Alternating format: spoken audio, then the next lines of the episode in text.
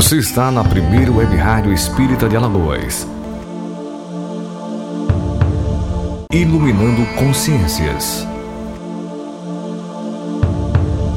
Rádio Brasil Espírita.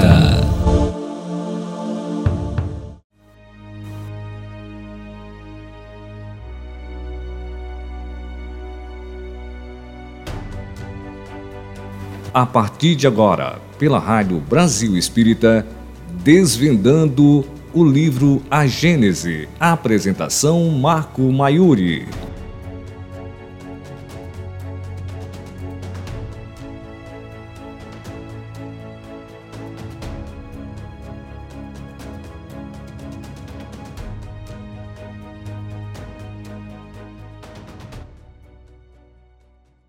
Marco Maiuri. Queridos irmãos, com muita alegria, estamos aqui mais uma vez para conversarmos a respeito do livro A Gênese, no programa é, Desvendando a Gênese, de Allan Kardec. Agradecemos a presença de todos, a Rádio Brasil Espírita, todos que nos acompanham pela internet. Muito bem, é uma satisfação falar a respeito desta obra monumental.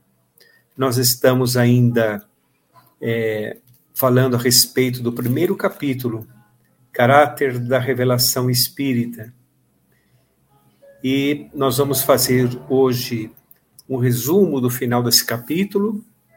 Temos, demos uma pequena abertura no início, é, falamos a respeito de alguns capítulos, funda subtítulos fundamentais, e vamos agora, em uma forma é, resumida, porém com uma certa profundidade, falar a respeito do final desse primeiro capítulo. No próximo programa, muito provavelmente, iremos falar a respeito do segundo capítulo do livro A Gênese, de Allan Kardec. Muito bem, vamos rememorar algumas questões importantes e fundamentais deste é, da primeira parte deste primeiro capítulo, que diz o seguinte: o caráter revelatório da doutrina espírita. Então, realmente, é, nós sabemos que a humanidade passou por três revelações, não é? Primeira revelação, Moisés, que tinha que ser um legislador, tinha que ser uma pessoa que disciplinasse realmente o seu povo. Em sua tarefa teve uma questão que era ele como homem, como cidadão, ele como missionário que era, e tem o seu caráter revelatório também. A questão dos mandamentos, dos dez mandamentos, e a questão de, da, do estabelecimento é, do Deus único foi o caráter, foram os caráteres revelatórios da tarefa de Moisés. As demais questões foram questões para o momento histórico que ele estava vivendo, o momento em que ele passava realmente a dar diretrizes sociais ao seu povo. Então, era um povo que estava dominado pelo jugo do Egito e trazia em, no, no bojo da sociedade vários hábitos provindos do povo dominante. Por exemplo, a consulta é, através dos pitons, das pitonisas, as questões da mediunidade ainda desequilibrada, ainda desinformada, com perguntas das mais variadas, perguntas muitas vezes sem sentido, não é? Ou seja, era usada a comunicação com os desencarnados de uma maneira muito desequilibrada e não voltada à elevação dos seres humanos. Também tinham a questão dos vários deuses, né? um deus para cada é, é, necessidade humana, um Deus para cada interesse humano. Então Moisés necessitou realmente, com o paro do alto, é, o, o, precursor da tarefa de Jesus, aquele que veio abrir o caminho em meio a um povo escolhido pela espiritualidade, que era um povo muito necessitado, que veio, de certa forma, degradado também de esferas diferentes da Terra, e que necessitavam realmente é, desta compreensão. O remédio é para quem necessita. Era um povo escolhido e que, ao ser escolhido e ao receber Jesus é, no seio da raça, é, não o reconheceria. Portanto, não se sentiria dono de sua imagem, de sua figura e de sua mensagem. Não é? Tudo é providencial, tudo está dentro das, dos planos das esferas superiores. Quando Moisés trouxe a sua mensagem, certamente foi acompanhado pelo próprio mestre e os espíritos que os assessorava, que o assessorava, eram também enviados de Jesus. Jesus estava se preparando para encarnar uma única vez aqui na Terra.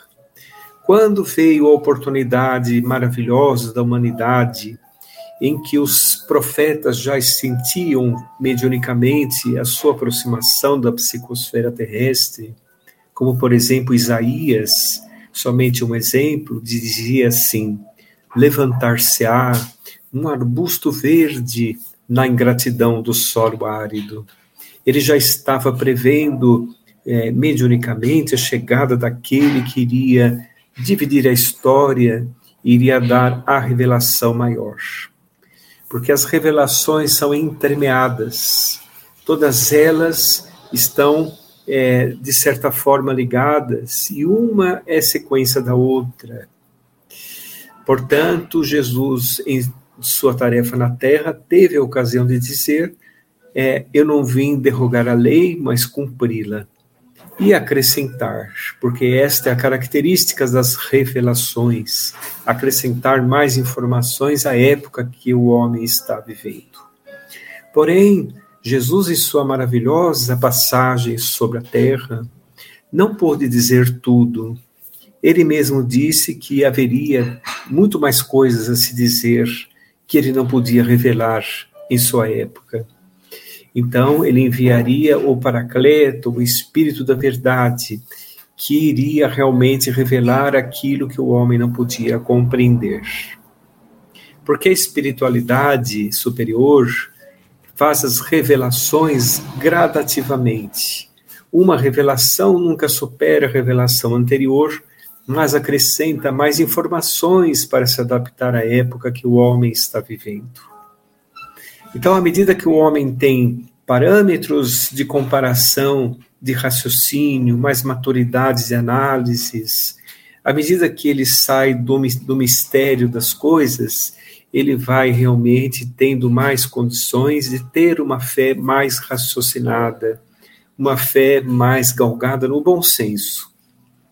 Então, é isso que aconteceu, por exemplo, no advento da doutrina espírita. Era uma época em que os homens estavam saindo de vários desmandos da fé em relação ao raciocínio. Eram os dogmatismos que, de certa forma, impediam grandes alçamentos do raciocínio humano. Quando o homem se desvinculou, por exemplo, dos desmandos da Idade Média, quando adentrou-se em um século XIX, que era um século de muitas descobertas, em que a ciência começava a dar saltos maiores, era hora da doutrina espírita chegar. Era hora de ser dito pelas vozes dos céus, a hora das revelações aparecerem da vida que se seguia além da matéria. E quando isso aconteceu, naturalmente, a lógica trazida por aqueles homens desvestidos da matéria, que observavam a causa dos eventos que aconteciam na Terra, as revelações se aprimoraram. A terceira revelação. A terceira revelação não alterou as revelações anteriores, mas também acrescentou mais informações à época nova para o ser humano. Ó época em que ele já não era castigado mais por conta dos seus, é, do seu, da sua criatividade, do seu pensamento, da sua imaginação, ou então das realidades que ele estava vendo à, à sua frente.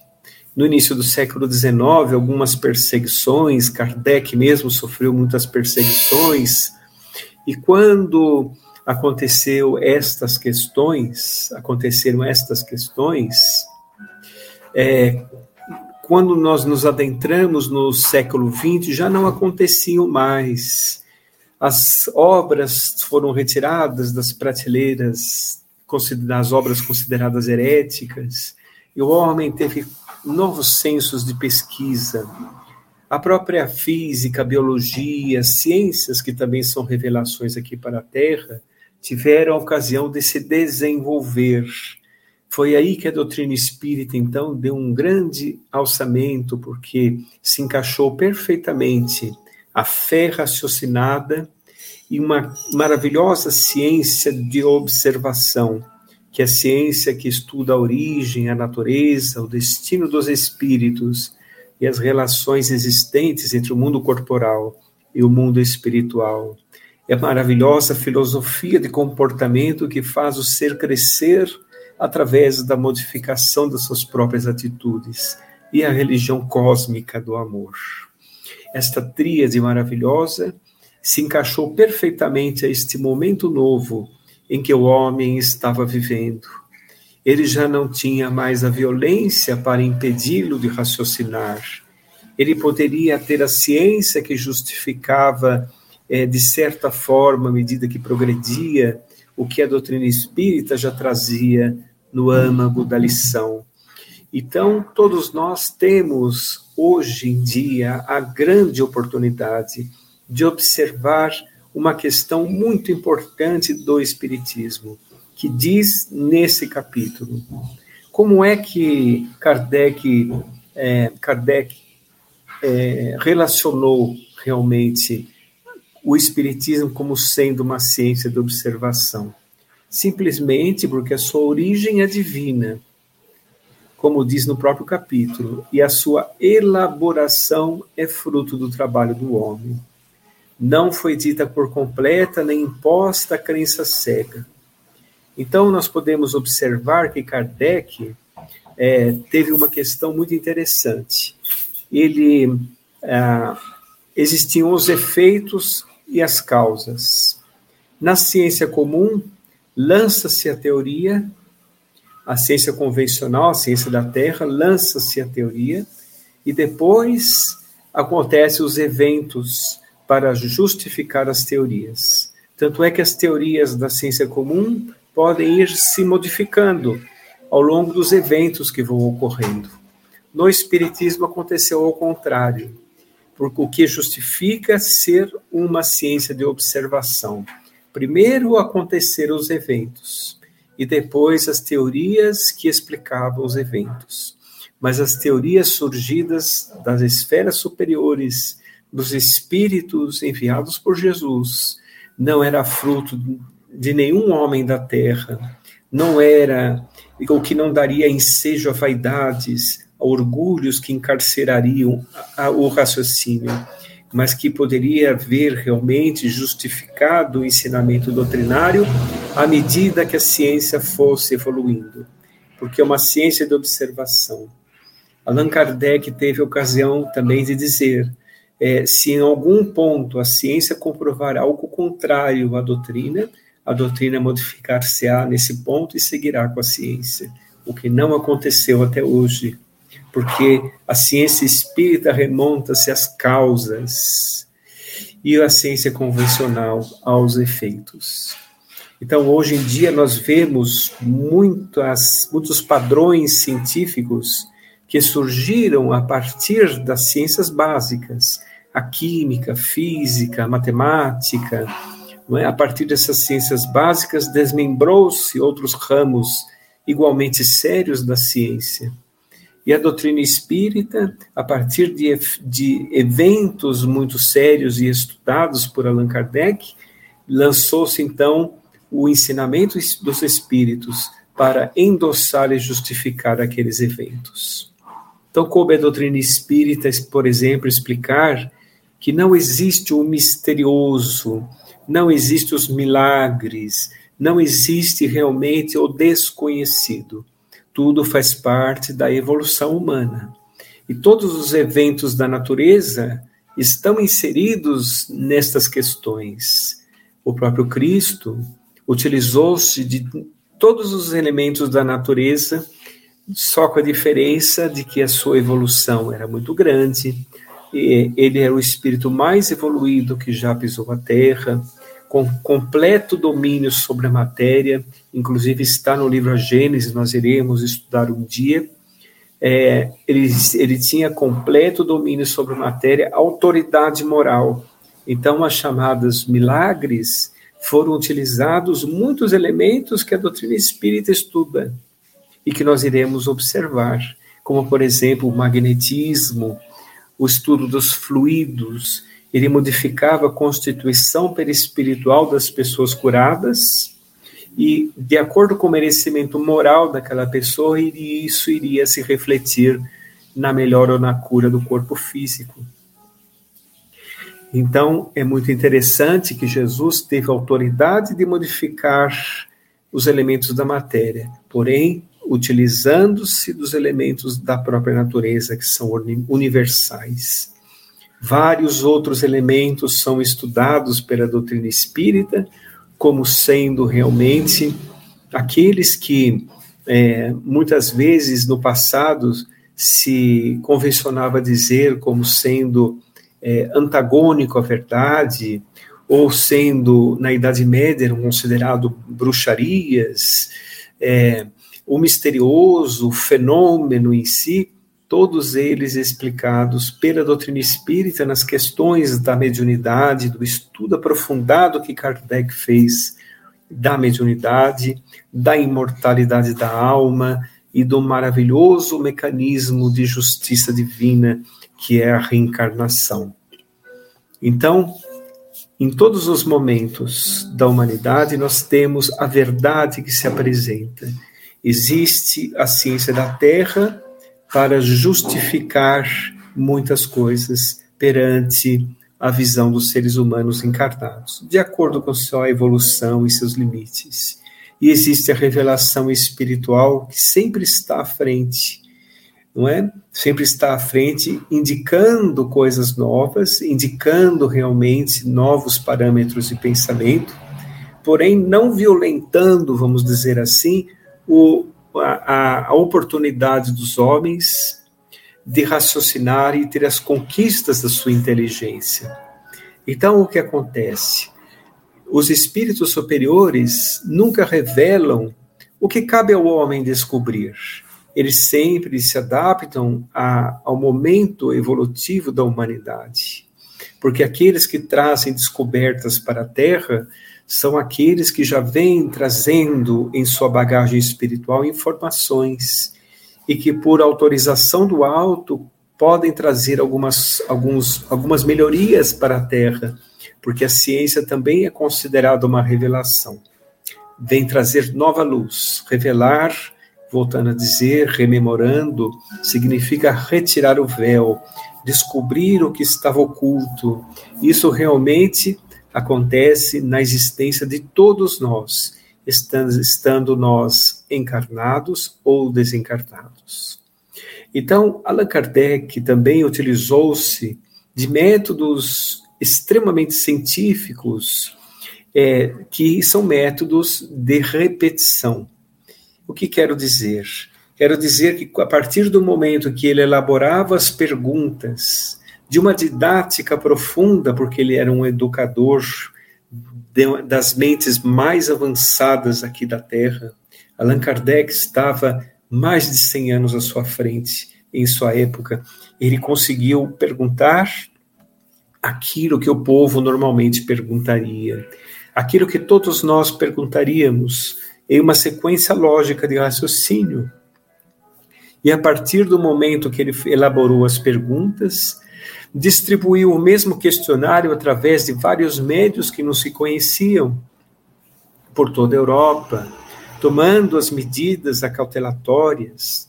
Ele só colocava na codificação espírita o que era exaustivamente testado.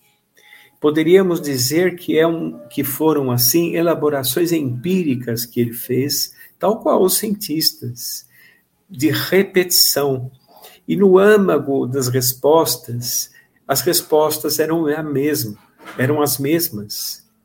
Os médios se comunicavam com a espiritualidade, que traziam as respostas certas, e no conteúdo, não obstante a forma, eram as mesmas respostas.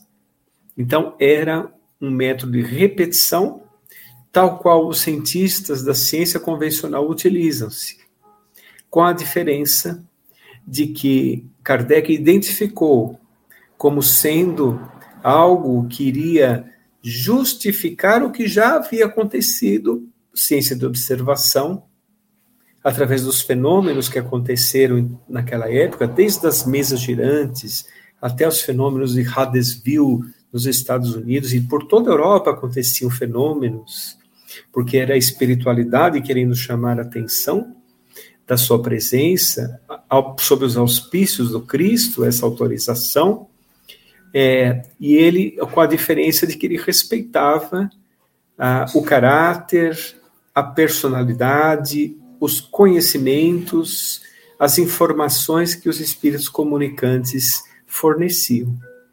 Uma das razões pela qual ele fez a escala espírita, que está na segunda parte do Livro dos Espíritos, dizendo que os espíritos têm níveis evolutivos e nesses níveis evolutivos nós vamos encontrar as respostas corretas ou não.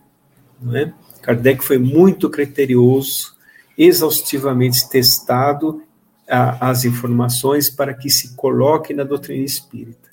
Então, nós podemos ter uma extrema tranquilidade de que o raciocínio do codificador foi muito amplo. Ele atingiu todos os campos de variações das mensagens para poder recolher o que era de melhor para as nossas informações. Ele analisou mensagens que não tinham sentido, separou-as. Ele utilizou-se de mensagens extremamente elevadas, ele consultou a personalidade dos espíritos comunicantes para saber se eram aqueles mesmos. Ele utilizou-se de perguntas, ele mesmo as fez algumas vezes, de, é, pelo pensamento, perguntas em línguas mortas, utilizou-se de médios que eram crianças ou que não tinham muito aculturamento para não manipular as respostas, de modo que ele foi extremamente criterioso para codificar o espiritismo. E além do que, ouvia os contraditores, porque os contraditores geralmente falam coisas que os que os que aquelas pessoas que que, que estão dentro realmente é, da mensagem, muitas vezes não observam pelo entusiasmo, e os contraditores eram ouvidos, eram analisados também as suas contradições, e nenhuma delas conseguiu, é, vamos dizer assim, é, tematizar a, o que os, a mensagem que os espíritos traziam, porque a cada contradição havia também uma resposta e um raciocínio para que eles mesmos seguissem e pudessem então entender o que esta ideia nova. Allan Kardec trouxe uma ideia nova junto com os espíritos da codificação, para ideias novas, palavras novas. E ele criou então o Espiritismo, que foi realmente a terceira revelação enviada por Jesus. Evidentemente, a fé deve ser, no capítulo diz isso, a fé deve ser acompanhada pela ciência, porque a ciência nos dá parâmetros de acordo com a época que vivemos. Encontramos uma frase muito parecida, dita por Albert Einstein, que ele disse assim: a ciência sem a fé é manca, e a fé sem a ciência é cega. Olha que interessante. Então, a doutrina espírita, nos seus pontos fundamentais, nos seus pilares educativos, faz com que nós tenhamos realmente todas as respostas de transformação do ser transformação integral de todos nós, evidentemente gradativo, porque todos os processos educativos do espírito são muito gradativos, mas justifica, por exemplo, a questão de nós compreendermos a imortalidade como sendo um aspecto extremamente consolador, mas por outro lado, nos incentiva a realizar em nós progresso, porque nós teremos continuidade além da matéria em outras existências, na pluralidade das existências. Justifica, por exemplo, entendermos o universo que se apresenta na pluralidade dos mundos habitados, demonstrando que dentro dos processos evolutivos, nosso destino é o universo, dentro, dentro realmente daquilo que possamos progredir em nós mesmos. Vão, vamos observar na reencarnação a justiça de Deus, forjando nosso espírito, nos dando a oportunidade realmente de nos apresentarmos diante de nossas falhas para redimi-las. É extremamente redentora e transformadora a reencarnação, extremamente necessária para que um dia encontremos o chamado reino dos céus em nossos corações, conectando-se com o mais alto. Vamos observar também a, a as questões maravilhosas do Pai Criador, não sendo mais aquele que elegia um povo em detrimento de outro, não sendo mais aquele Deus ameaçador, aquele Deus que punia, mas Deus amor. Aquele Deus que realmente nos criou, sustenta e ampara a sua criação em suas leis de um amor infinito e de uma justiça imutável para todos nós.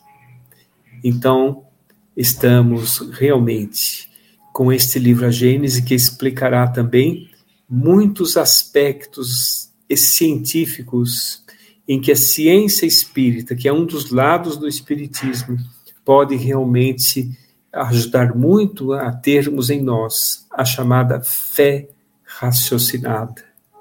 A fé que realmente mostra a questão também da comunicabilidade dos espíritos na própria comunicação doutrinária, na própria comunicação dada a Allan Kardec para elaborar a codificação e que se desdobrou séculos afora, né? nós estamos no século XXI, foi feito no século XIX, e a doutrina espírita deu um verdadeiro direcionamento a questão da comunicabilidade dos espíritos.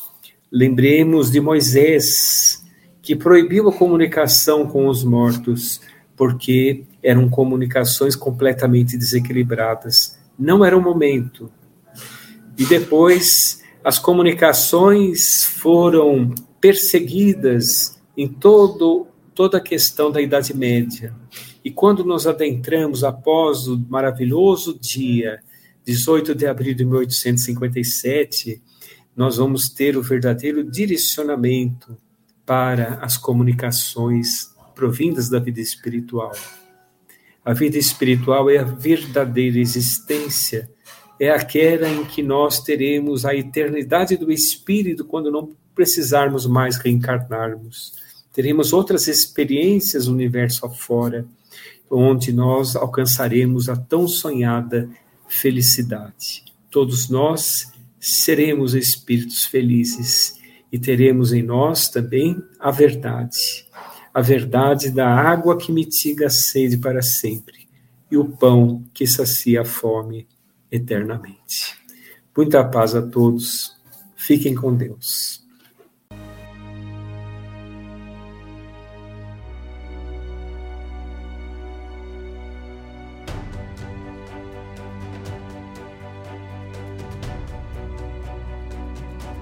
Você escutou pela Rádio Brasil Espírita Desvendando o livro A Gênese